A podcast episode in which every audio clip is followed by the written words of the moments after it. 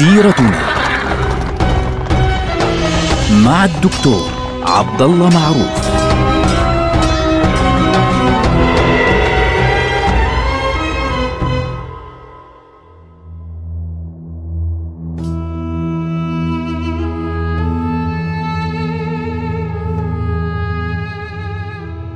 السلام عليكم ورحمة الله وبركاته. سيرتنا سيرة النبي صلى الله عليه وسلم التي تبدأ بها سيرة الأمة كلها وتاريخ هذه الأمة. نحن الآن في وضع صعب مع النبي صلى الله عليه وسلم، النبي صلى الله عليه وسلم في السنة الثانية الهجرة موجود الآن قريب من بدر ويصله خبر الآن أن قريشا قد تحركت لما حسب النبي صلى الله عليه وسلم كم كان بين خروج الخبر أنه خرجت قريش حتى وصول الكتاب فإذا بقريش قد اقتربت فعلا من بدر والقافلة مش مبينة مش عارفين وين رايحة.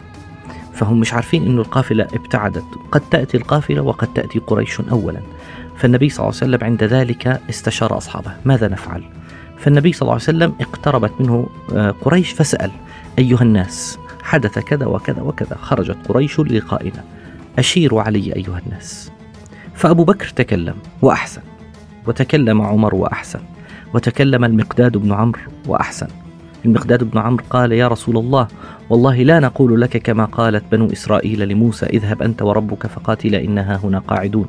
ولكن اذهب أنت وربك فقاتلا إنا معكما مقاتلون.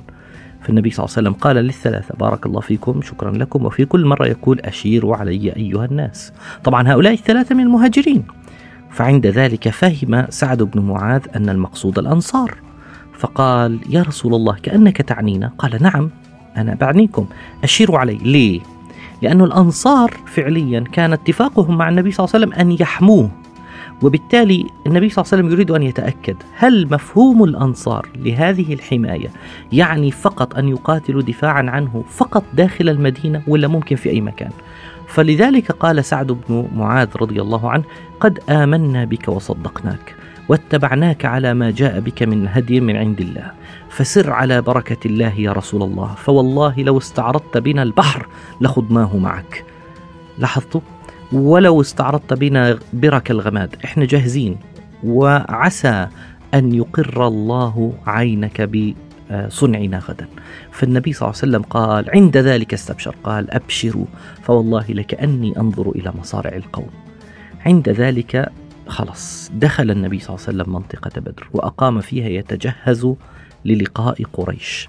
طبعا لسه بعض الصحابة عندهم أمل أنه القافلة تصل عندهم أمل لكن النبي صلى الله عليه وسلم خلاص انتهى. يعني هو رتب الأمور على أساس أنه قريش ستأتي. وفي ذلك اليوم لما نزل نزل في منطقة بعيدة شوي هيك حتى يشرف على ال ال الوادي اللي موجود فيه أو السهل اللي موجود في بدر. فعند الآبار. فجاءه الحباب بن المنذر قال له يا رسول الله أهذا منزل أنزلكه الله؟ أم هو الرأي والحرب والمكيدة؟ هذا رأيك ولا أمر الله عز وجل أن ننزل هنا؟ فالنبي صلى الله عليه وسلم قال بل رأيي يعني بل هو الرأي والحرب والمكيدة. لاحظوا أدب الصحابة. إذا كان أمر من الله نقطة ما بنناقش. إذا كان رأي النبي صلى الله عليه وسلم الحربي والعسكري نناقش هكذا تربية النبي صلى الله عليه وسلم. فعند ذلك قالوا يا رسول الله عند إذن فإن هذا ليس بمنزل هذا مش مكان مناسب. امضي بنا حتى ننزل أدنى ماء من بدر ننزل في منطقة أدنى ماء من بدر في هذه العدوة ونشرب ولا يشربون. باقي الآبار نغورها.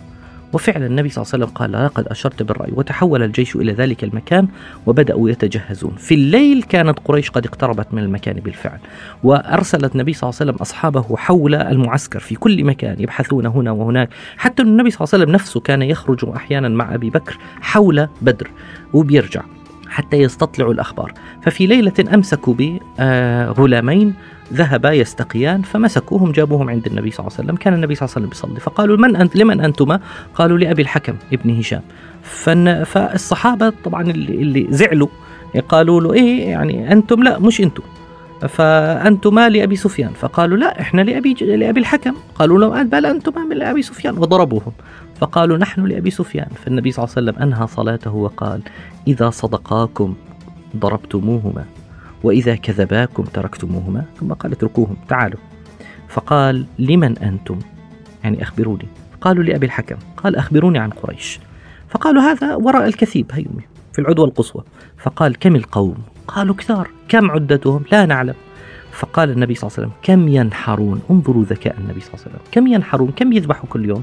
قالوا يعني يعني كل يوم عشرة من الإبل تقريبا. فالنبي صلى الله عليه وسلم قال القوم بين التسعمائة والألف لأنه الجمل بطعم مئة تقريبا من تسعين إلى مئة. فقال من فيهم من أشراف قريش؟ فقالوا عتبة بن ربيعة وشيبة بن ربيعة وأبو البختري بن هشام وحكيم بن حزام ونوفل بن خويلد والحارث بن عامر والنضر بن الحارث وزمعة بن الأسود وطعيم بن عدي وأبو الحكيم بن هشام اللي هو أبو جهل وأمية بن خلف و فالنبي صلى وعقبة بن أبي معيط فالنبي صلى الله عليه وسلم قال هذه مكة قد ألقت إليكم أفلاذ كبدها ويعني هذه كل مكة قيادات مكة الكبرى موجودة عندكم. في اليوم التالي في الصباح تجهز الناس للقتال وفعلا بدأ الأمر. في جيش قريش لما وصلهم الخبر إنه القافلة نجت. أرسل لهم أبو سفيان القافلة نجت. فعتبة قال خلاص نرجع. فأبو جهل قال لا والله. جبنا عتبة. لا والله. بل نمكث في بدر وننحر وتعزف علينا القيان ونشرب الخمر ثلاثة أيام. نعملها حفلة. ثلاثة أيام فتسمع بنا العرب. فقال لقد انتفخ سحرك. انت واحد ما أصلا سحرك محمد يا أبا الوليد. فقال له عتبة بن ربيعة قال له ستعلم غدا من انتفخ سحره. في اليوم التالي عشان هذه الكلمة عتبة ابن ربيعة خرج هو وأخوه شيبة بن ربيعة وابنه الوليد بن عتبة إلى المبارزة في البداية. فخرج لهم ثلاثة من الأنصار فقالوا يا محمد طلع لنا أكفانا قوم قريش. فأخرج لهم النبي صلى الله عليه وسلم أقرب الناس إليه. أخرج لهم عمه وابن عمه وابن عمه. أخرج لهم حمزة بن عبد المطلب الذي بارز عتبة بن ربيعة. وعلي بن أبي طالب ابن عمه الذي آه، قاتل أو بارز الوليد بن عتبة وأخرج لهم آه، عبيدة ابن الحارث ابن عمه أيضا الذي قاتل شيبة بن ربيعة ما لبث الأمر عن أن قتل هؤلاء القادة الثلاث وبدأت المعركة الطاحنة. في آه طبعا هذه المعركة لم يشارك النبي صلى الله عليه وسلم مباشرة فيها، لأنه قبل ما تبدأ المعركة إجا سعد بن معاذ وقال يا رسول الله إن هذا أول موطن بيننا وبين القوم، وإن لا ندري ما ما يفعل بنا ولقد خلفنا قوما خلفنا، يعني والله حريصين عليك في المدينة، فلو أذنت بنينا لك عريشا، عريش بتكون ورانا. فإذا كانت لنا الحمد لله إذا هزمنا أو صارت أي مشكلة إن كانت الأخرى أنجاك الله إلى المدينة. لأنه إحنا بنخاف على الدعوة بنخاف على الإسلام. انظروا أدب الصحابة. فالنبي صلى الله عليه وسلم ما أراد أنه والله يعمل له لا أبدا سأقاتل. حتى ما تكونش نفسيتهم هي متعبة. فقال بلى إن شئتم ما في مشكلة. ومكث معه أبو بكر رضي الله عنه داخل العريش وسعد بن معاذ وعدد من الأنصار على باب العريش يحمون النبي صلى الله عليه وسلم. بدأت المعركة بقوة والنبي صلى الله عليه وسلم يدعو الله عز وجل من داخل العريش اللهم إن تهلك هذه العصابة لا تعبد بعدها في الأرض. يا الله ما أصعبها ف عند ذلك يهتف. وأبو بكر يقول بعد مناشدتك ربك يا رسول الله فإنه منجز لك ما وعدك. عند ذلك النبي صلى الله عليه وسلم أغفى إغفاءة صغيرة ثم فتح عينيه مستبشرا وقال أبشر يا أبا بكر هذا جبريل على رأس ألف من الملائكة آخذ بعنان فرسه على ثناياه النقع يعني التراب يعني على على آه، أسنانه. جاهز. فبالتالي عند ذلك يعني استبشر النبي صلى الله عليه وسلم بالنصر واستجاب الله عز وجل دعاء نبيه صلى الله عليه وسلم. فخرج من العريش وأمسك حفنة من التراب وألقاها في ميدان المعركة وقال شاهت الوجوه. سيهزم الجمع ويولون الدبر. في ذلك يقول الله عز وجل وما رميت إذ رميت ولكن الله رمى. هذه الحفنة من الرمل دخل منها في عيون المشركين جميعا. وعمر بن الخطاب رضي الله عنه ماذا يقول؟ يقول نزلت آية في مكة وسيهزم الجمع ويولون الدبر. سورة القمر.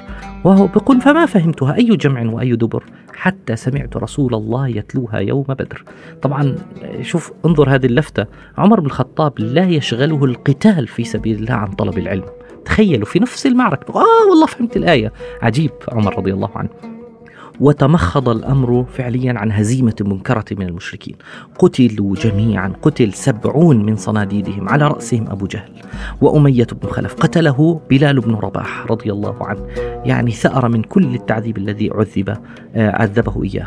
معاذ ومعوذ بن عفراء يعني قتل أبا جهل تقريبا وتركاه بين الحي والميت. فالنبي صلى الله عليه وسلم في النهاية قال يعني من ينظر لنا ما فعل بأبي جهل؟ فجاءه عبد الله بن مسعود رضي الله عنه وجلس على صدره أو وضع رجله على صدره فقال له أبو جهل لقد ارتقيت مرتقا صعبا يا رويعي الغنم في الإهانة. يعني هذا الرجل يعني بيحاول في الكبر في لحظات الموت فسأل فقال لمن الدائرة اليوم؟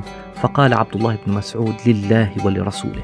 فأبو جهل أبى إلا الكبر وقال وهل أنا إلا رجل قتله قومه؟ يعني مش مشكلة؟ فضربه حتى مات. انتهى الأمر بسبعين قتيلا من قريش. وصلت الأخبار إلى قريش بصدمة كبيرة جدا. ووصل الخبر إلى المدينة بانتصار المسلمين نصرا عظيما جدا. انتصر المسلمون في أول معركة بينهم وبين المشركين أول معركة كبرى حقيقة. أسر سبعون من صناديد قريش. فالنبي صلى الله عليه وسلم قرر أن يفديهم أجمعين. هكذا رحمة رسول الله صلى الله عليه وسلم. قرر أن يفتديهم ومن لم يستطع أن يفتدى أمره بأن يعلم عشرة من المسلمين القراءة والكتابة. فإذا حذقوا يعني إذا تعلموها فهو حر. ومن على بعضهم فأطلقه حتى دون فداء.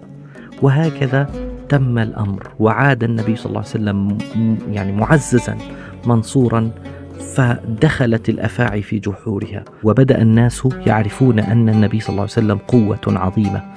وهذا الأمر سيكون له الأثر الكبير في المستقبل. نلقاكم على خير. والسلام عليكم ورحمة الله وبركاته.